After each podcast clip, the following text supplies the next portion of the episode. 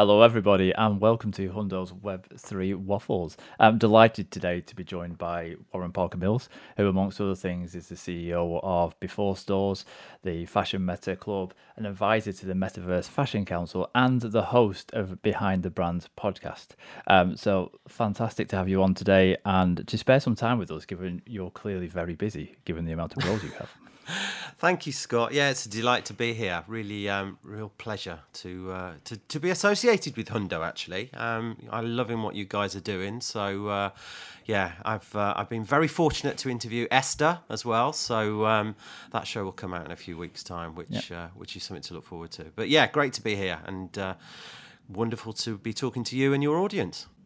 Yeah, say thank you very much for coming on. I mean, just to kick off, I always ask all my guests, can you tell us your your journey into the metaverse and how how you how you got here? Because we all come from very different backgrounds. Yeah, sure. Um, it's an interesting one, really. Um, I have to thank and also blame lockdown for uh, for my my entree, shall we say, into Web three and the metaverse. So, um, a bit of background. So I'm quite an old guy. I'm 55 years old, and um, you know, never really been a techie. I'll be honest with you. I've I've I've had an yeah. interest in tech. I've looked at certain you know bits and pieces with regards to my industry, the fashion industry, and it's been a bit antiquated over many many years, many decades. And I've come from a wholesale background, so um, a lot of yeah. things changed as, as we went into lockdown. I I was in a situation, as everybody were, was, where you know we needed to connect, and I actually went on an app called Clubhouse. Yeah. Um, and joined Clubhouse yeah. in January 2021. And um, Clubhouse was great because I was kind of listening to people and educating myself along the way. And I had like different cohorts. So I had a load of people who were from the fashion industry um, and also from a wholesale and retail perspective. So obviously getting close to those guys and, and building relationships yeah. with those guys. The other thing as well, which kind of shone a light on my own career, was the whole discussions in Clubhouse around sustainability and the circular economy and how we've messed up the planet with fast fashion and everything else associated with it. So, again, I was learning and connecting with people there. And the voice is actually a really interesting thing because I think you can really get a flavour of authenticity sometimes with with voice. Yeah. And Clubhouse was a great way to kind of audibly listen to the to the people who were telling truths and maybe some that were not. Um, and then the other cohort was these amazing people who was I was connecting with, who were much much younger than me, often old enough to be my children, um, and they were talking about NFTs and crypto and DeFi and DAOs and digital fashion and everything else. I was thinking, these this is a brilliant section of people that I've never really encompassed before. And actually, when I looked at those different areas, so wholesale retail, sustainability, my experience and my career to date, and this new kind of blood yeah. of, of interest and education that I was kind of exposing myself to, I thought, do you know maybe there's something in this and maybe we could bring something all together and we could, I could be kind of in the middle feeding off all these different areas and that's that's really my first insight to trying to understand and I'm still learning along the way um, but I've been really fortunate over the last year and a half really to connect with some amazing people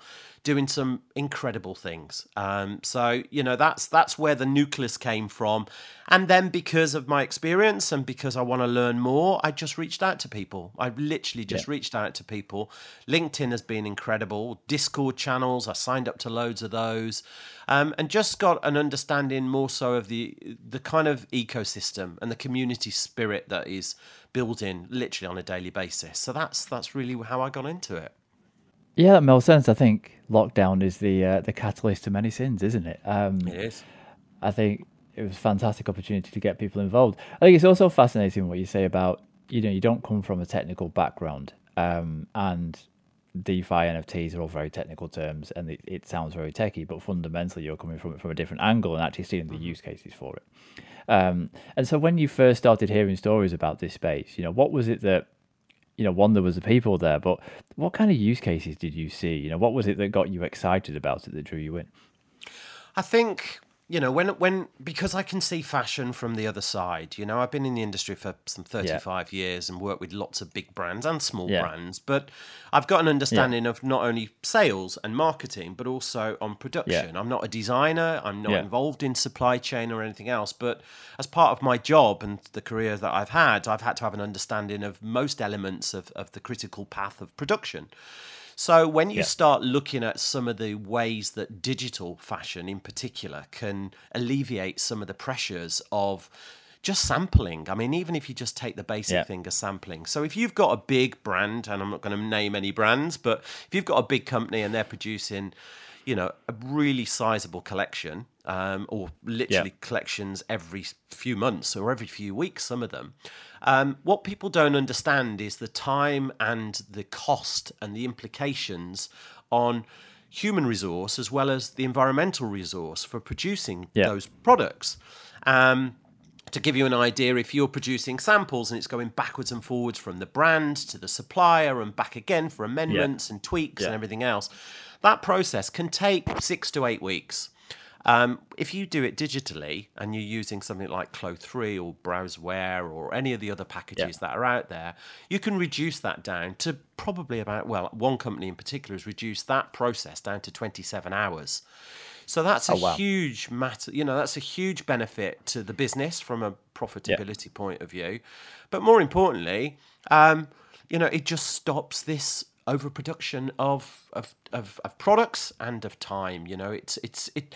Th- that's just one use case, Scott, and there's so yeah. many of them. And the more that I see about transparency and blockchain and you know there's some amazing companies like Made2Flow is one that will go in and audit the supply chain of the brands um, you know there's some brilliant people doing amazing things and using technology to allow them to do that and i think for me the the people I resonate with, and this is something quite close to me, are the people that talk in layman speak. You know, the ones that don't get over technical, the ones that just break yeah. it down. I'm an old guy, you know, and I need to understand it before I can implement it. But once I've got my head around that, and more importantly, I'm using, you know, where I am in my career to try and help as many people as I can to just break things down and, and, and make it accessible for everyone, because that's the key. Technology is going to be the answer to sustainability without a shadow of a doubt, in my opinion. Yeah, I totally agree. I think you're also right about the you know terminology and about the you don't necessarily need to understand the tech stack to have an mm-hmm. understanding of what the, the inputs and outputs of it are. You know, and yeah. as you say, you can look at a supply chain and start to understand. Well, actually, I've, there's tools here I can use that will help me out and speed up.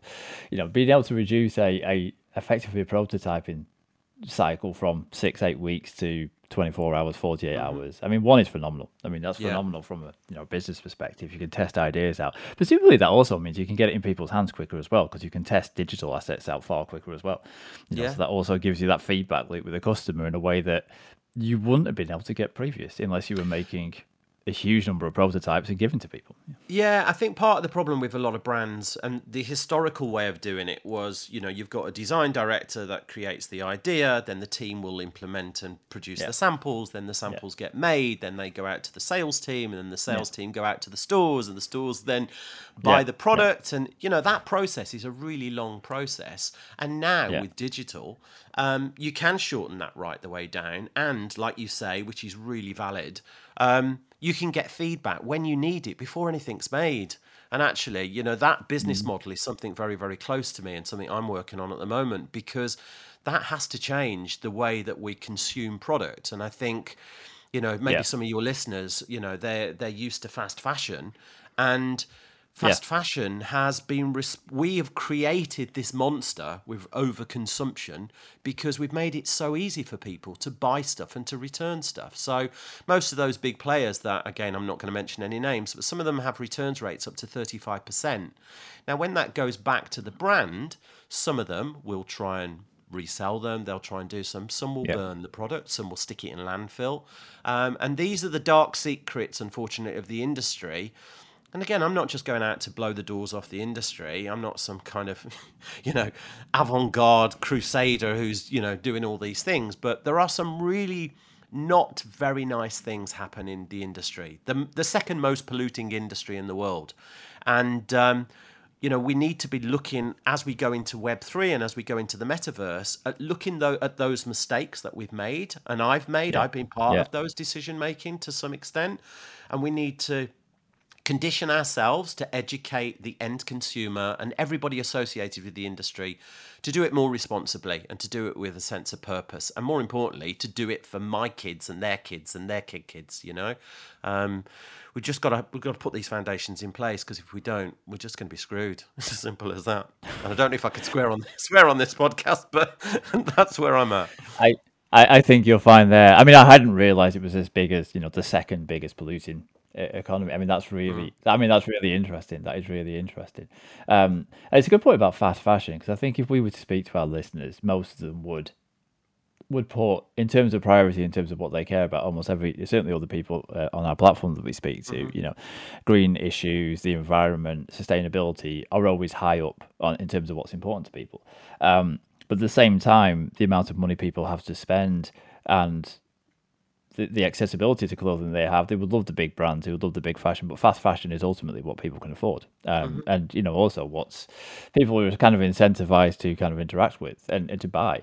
Um, and if that then has a negative impact on the environment, you know, people almost turn a blind eye to it because mm-hmm. there's there's a need to want to want that access, that fast fashion. Um, I've often seen like uh, certainly coming from a gamer, then moving into the sort of metaverse space. You know, the, the opportunity to actually get access to some of these bigger brands that you wouldn't normally be able to get access to is actually quite appealing. You know, so yeah. you, yes, you, I won't mention any brand names, but you know, you can have that handbag or you can have that outfit that you might not necessarily have had, but you've got it in virtual form, so it still yeah. gives you a connection to that brand, but without necessarily Absolutely. having the physical item. Yeah, yeah. No, I agree. I agree. I think it, it is going to, yeah. you know, brands are being very strategic at the moment about diversifying their audience and looking at these opportunities. And part of my job at the moment is is being in this situation where I'm I'm talking to brands and I'm talking to technical yeah. Uh, companies that obviously have products and, and everything relating to Web3 and the metaverse and actually bringing them together and looking at those use cases. But you're exactly right, Scott. Brands are now looking at things in a very, very different way because they yeah. they want to keep the integrity of the brand. Um, yeah. But they also understand that there's a lot of people that do want to buy into it, and and more importantly, yeah. when you look at the resale, the resale market in the UK and throughout the rest of the world, actually, you know, even in the States, is booming at the moment, you know, with the likes yeah. of Vinted and, you know, Depop yeah. and, and those types of guys. So that secondary market is already working in the real world. And actually, we've not yeah. even scraped the surface yet of what can be done with NFTs and how people are going to they're going to develop their own income. They're going to develop their own jobs. They're going to develop their own opportunities and businesses out of that secondary market. And that's really exciting. Really exciting for someone like Hundo because, you know, you guys yeah. are right at the at the leading edge of, of facilitating those types of opportunities and careers.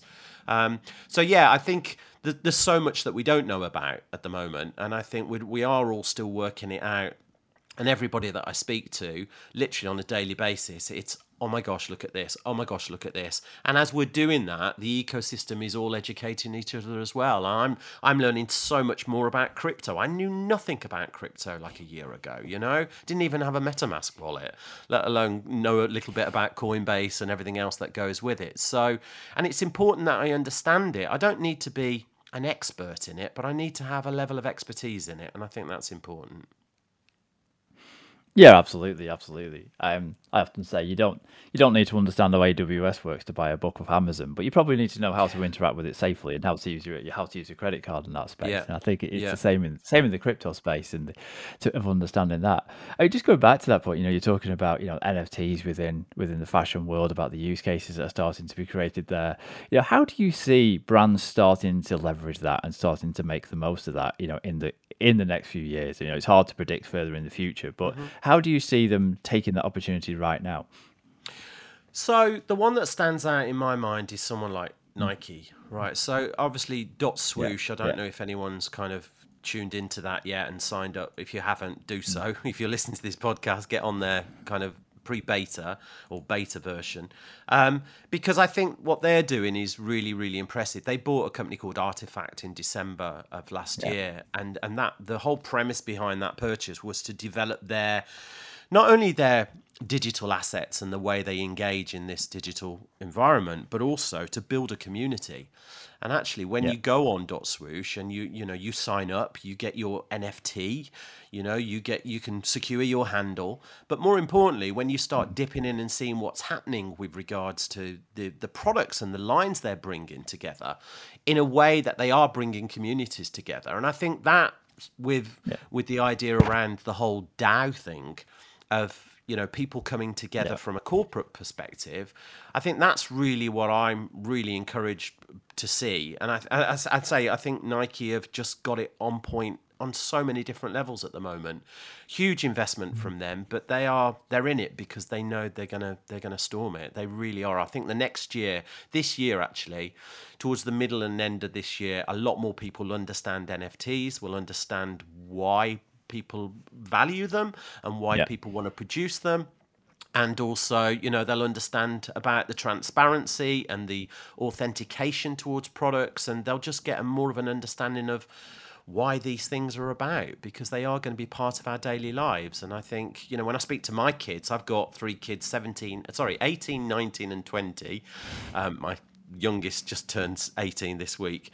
And you know i talk to them and i've been talking to them over the last year about how brands are working with NFTs and how digital is going to be part of their lives so much more so than my life. Um, and they are getting their head around it. And it's wonderful to see because they do they are coming to me now and saying, Hey, did you see this, Dad? Did you see that? So I think when parents start reacting with their kids and kids start rea- and bringing the two together because we shouldn't be seen as dinosaurs that have no understanding. We should be seen as people with ex with experience that should be called upon, and then manipulated in a way that makes it relevant today and to tomorrow. And I think as parents, that's really important to me. I want to be that kind of dad. Um, you know, that's that's that's me, and that's what I want. Yeah, absolutely. I think you touched on a really good point there. You know, I've, I've got a small son as well, and I think that you know, I I spend a lot of time. He's he's younger than yours, but I spend a lot of time thinking about how you know the information I need to give him as he starts to navigate into the world. You know, I'm I'm old enough to have grown up before social media and to have seen the impact, and I'm now terrified about how I actually educate him and get him ready for that as he starts to engage with it. Um, and I think it's again touched on a really critical point. I think parents are really crucial to understanding this space mm-hmm. as well. You know, so if you mm-hmm. are listening to this podcast and you go, actually, my parents don't understand this, you should probably sit down and talk to them about it. You know, find out, you know, what ha- what their understanding of this space is, because they'll have the experience, having probably been through the social media boom and probably been through mm-hmm. the tech boom, and you know, understanding what happened there. But then also being able to apply that with what they can see, you know, coming up with the NFT space, with the Web three space, about Yeah. how to, you know, how to potentially be be safe in that space. Um, Yeah, I think I think you're right. It's, point, it's, sorry. it's really sorry. It's, it's just you've just highlighted something that happened when I was young. So when I was 18, I'm talking a long time ago now, but there was huge campaigns around um, AIDS. You know, and, and people catching AIDS. Now, you mm. know, we're fortunately 30, 40 years down the line now, and we've, you know, we've kind of, we've looked at that situation and it's manageable now, and people are not so terrified. Obviously, it's it's a horrendous situation to be in, but you know, there are there's, there's a support mechanism and, and there are things in place for that. But actually, society kind of rang these alarm bells, and at the moment, there Yeah. is massive alarm bells about data security and protection, and you know, and all those types of things, and and it's with good reason. A lot of people are really worried about their data, and um, you know, but we need to be we need to be educating ourselves. And I think going back to your point there, Scott, there is an assumption of things that we don't know about. And actually, you're right. People listening to this should be sitting down with their mum and dad, or their carers, or their parents, or their grandparents, or whoever you know they engage with, and just say, "Look, do you actually know what I do and why I do it?" And actually, that's a great starting point because if the answer is no, I don't, then there is conversations to be had, and that from a family unit perspective, just should be bringing people together. I know it's easier said than done um, because, unfortunately, people are set in their ways, both from a youngster's perspective and from a you know a slightly older person's perspective. Yeah, I totally agree. It is, it's a really good point, actually. It is a way of bringing families back together again to be able to say, let's have a conversation about this new, this new technology, this new landscape that we all don't understand and we're all trying to work our way through. Um, I just wanted to jump back to a previous point you made as well about, um, you know, Nike and about what they're doing in this space. And I think they're doing fantastic things. You know, they're they're obviously you know pioneers in terms of a brand trying to work out how this works for them and experimented a lot in this space and sort of hit hitting the nail on the head. And I think they're doing it well because they're thinking community first. You know, they're thinking yeah. about their community, um, and they're thinking about how to leverage effectively the fans of the brand. Um, and they've been good at that for years. It's not like it's something new for them to leverage their fans, but they're you know they're obviously thinking quite heavily in terms of that and how they they provide them with something of value. Um, I've also seen, you know, they talk about, you know, digital collectibles. They talk about it in that terms. You know, they've moved away, you know, they're moving away very sensibly from the technical terms that drive it. I think that that kind of helps with that second piece we were just talking about, which is actually when you're having a conversation with people. If you could talk to people about a digital collectible, it makes far more sense than talking about an NFT. You know, mm-hmm. so you don't have to understand everything yeah. that's driving that to get to that point. And I think it starts to help you understand the use cases of what you can do with it a lot better. No, no I was I was just I was just saying. I think if you can make things relevant to people's lives, you know, if you, if you look at NFTs, I'm again just talking quickly about NFTs, but NFTs are going to be part of our lives. And if you said to your parent, well, actually, or you know, if you're yeah. going to vote in a few years' time, chances are it'll come through as an NFT as opposed to a ballot card going through your letterbox. You know, mm. so I think there if you can use those types of use cases and make it relevant to people, then it's much easier for people to understand and to accept.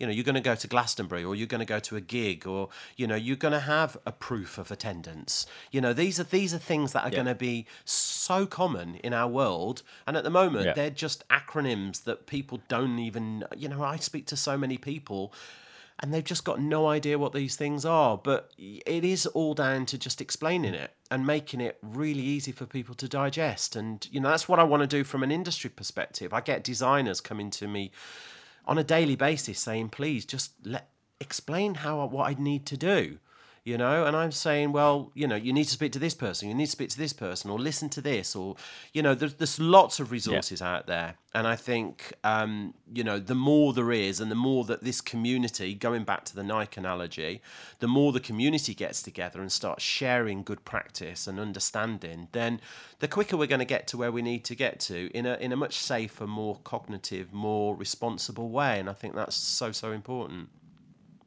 yeah, I agree. I think Glastonbury is a really good example. You know, if you tell somebody they're buying an NFT for Glastonbury, not that I know they're doing this, but if they were, you might get questions. If someone's buying a ticket for Glastonbury though, and it gets delivered as an NFT, then mm-hmm people won't necessarily question it. If that then yeah. trans, if you then get a proof of attendance because actually you you did actually go, you you you proved you were there by scanning it in, you then get a proof of attendance.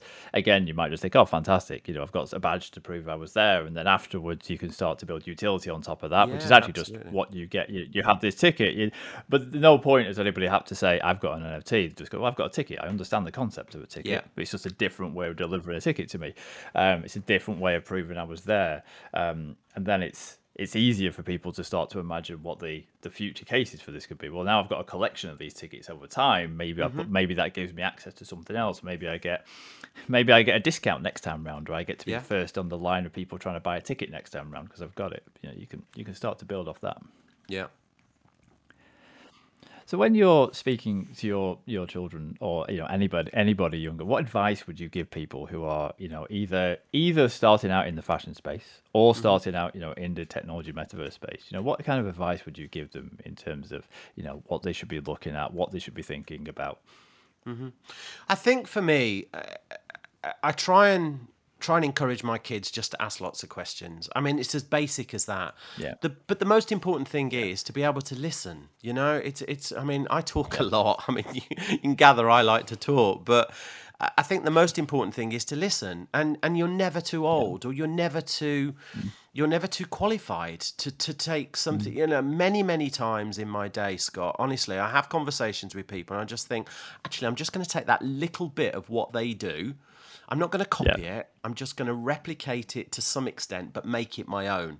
And I think what yeah. we've lost in society is individuals, individuality. Mm-hmm. You know, I grew up in the 80s, and again, I'm not going to take you down memory lane, but it, there was a lot of characters there. You know, we just come out of the punk scene. So people yeah. were used to being individual. They didn't worry about individuality, they celebrated it. And actually, a lot of pe- a lot of society at the moment is very it's siloed, you know, and unless you hmm. conform mm. and unless you do it in this particular way, you're not going to succeed. And that really is not the case. And I think you know, there's a lot of people that I know that are looking to get into this field. And one of the reasons I really like what, what you guys and, and Esther and the team are doing is, you know, you're breaking that down. You're saying you, you don't need a CV. You know, you've got the skills, you've got the attributes. I've watched my my youngest boy play Fortnite many years ago. Um, he's not into it so much now because girls have got in the way. But that we are. Um, but you know, in that situation, I could see him man managing. I could see him building relationships. I could see him, you know, just interacting in, in lots of ways that would be really useful for him, not only in, from a business point of view, but from a life skill point of view and a marriage perspective, you know? And and I think it's those types of skills that that often get missed by parents because, you know, they, they think of their kids in these rooms just in in isolation and actually they're far yeah. from it they're much more active mm. much more commer- you know co- commercially minded as well you know there's some amazing talents i read today on on linkedin of some VTuber in Japan, 26 year old that now, now is a billionaire. You know, so there are some amazing businesses being started in bedrooms. And and you know, that's something we should celebrate. The world is changing, the work life balance is changing. We're not going to be working a nine to five in years to come. We're yep. not going to be working Monday to Friday in years to come. I don't think we are now. And I think that's only going to improve and, and get more flexible. And employers need to understand that employees need to understand that. And we've just got to take the pressure off youngsters. I think that going back to your point, we've got to take the pressure off them, allow them to be individual, allow them to be as creative as they can, and just encourage people to talk and to share good practice. If we can do that, then we've got half a chance of getting it right this time. I think that's a fantastic summary. That's a fantastic summary of where we are, and I think it's something we definitely believe in as well. I think you're absolutely right. There's people that are getting an awful lot of skill sets, and they're, they're learning a lot by themselves, but they're also learning a lot with the network. You know, they mm-hmm. you may be watching on YouTube or you may be interacting on Discord, but you're learning a lot, and there's, there's an entre- entrepreneurial spirit that's kind of been driven in a lot of younger people. Um, and I think being able to drive that and then give people the framework around it. You know, we we often speak to a lot of people who are they might be a fantastic developer, or they may have built a Discord server, or they, mm-hmm. they, they, may be leading a clan in the World of Warcraft or Fortnite, whoever it might be. But I've no idea how to apply that to the real world. You know, yeah. I haven't haven't yet taken that step to how well how do I apply I don't even realize I have leadership skills by running, you know, running a team of people that are playing Fortnite but I do. Yeah. But you haven't even yeah. haven't even made that connection.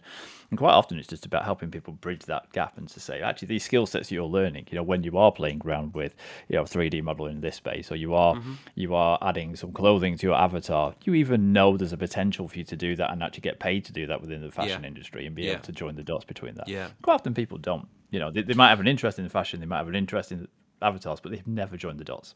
Yeah, that that that's always been a bit of a problem with regards to creatives. Actually, I've worked with a lot of really mm. amazing creative people, and they're they're brilliant at yeah. what they do. However, making it commercial and making money out of it mm. is a different part of the brain and it's a different part of intuitive conversation yeah. to see to identify these opportunities and to go for them and to close them down and to get the deal and to get paid and all the other bits and pieces that go with it um, but i also think that um, you know there's there's there's there's so much talent out there that is is lost and part of that is the fact that i think when you really love something scott it's not work I mean, that's the crux yeah. of this, you know. When you're doing it because you want to do it, and you're always doing it because you always want to do it, that's the yeah. perfect job. And there's loads of those jobs about and this is this is the what people have got to get into their head. And actually you're not doing a job just to get paid. You're doing a job because it's inside of you. Emotionally yeah. it's what excites you and it turns you on and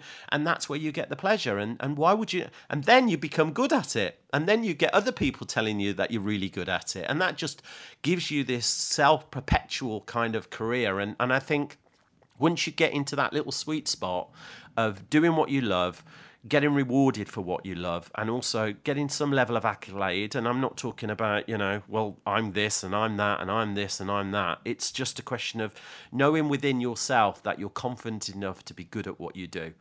And um, that's good enough. That really is good enough. You don't have to. You don't have to push the envelope. You don't have to be bullshit. You don't have to, you know, do all these things to kind of over promote yourself if you've got that in internally, then that comes out anyway. And I think that's really what that's what youngsters and older people, everybody should keep that going, keep that fire going.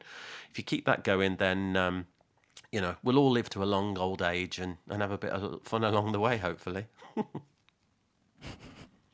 and amen to that. I think that yeah, absolutely, fantastic way to end. I think I totally agree with that. If you can if you can enjoy what you do and get paid for it, then and continue learning, then that is that is a way to a happy life, which is yeah. definitely what we want to facilitate. Cool. Um, so we're coming up on a half an hour. So thank you very much for joining today, Warren. Uh, absolutely fantastic to chat to you. Uh, obviously, we'll be in touch as part of Hundo as well, and we hope that you'll yeah. stay close to us. So yeah, for sure. I, have really enjoyed it, Scott. You know, and, and these types of conversations are always great. Sometimes with the beer in hand is always better, but you know, it is what it is, and I think it's. Um, you know, I just yeah. I really want to support you guys in any way that I can, and if any, honestly, if anyone wants any help, if I can if I can help in any way, then you know, please reach out, and um, I, I would do my damnedest to try and to try and help out. And if I can't, then I'll definitely know someone within my network that can. So, uh, yeah, my door's always open Sounds to great. you guys.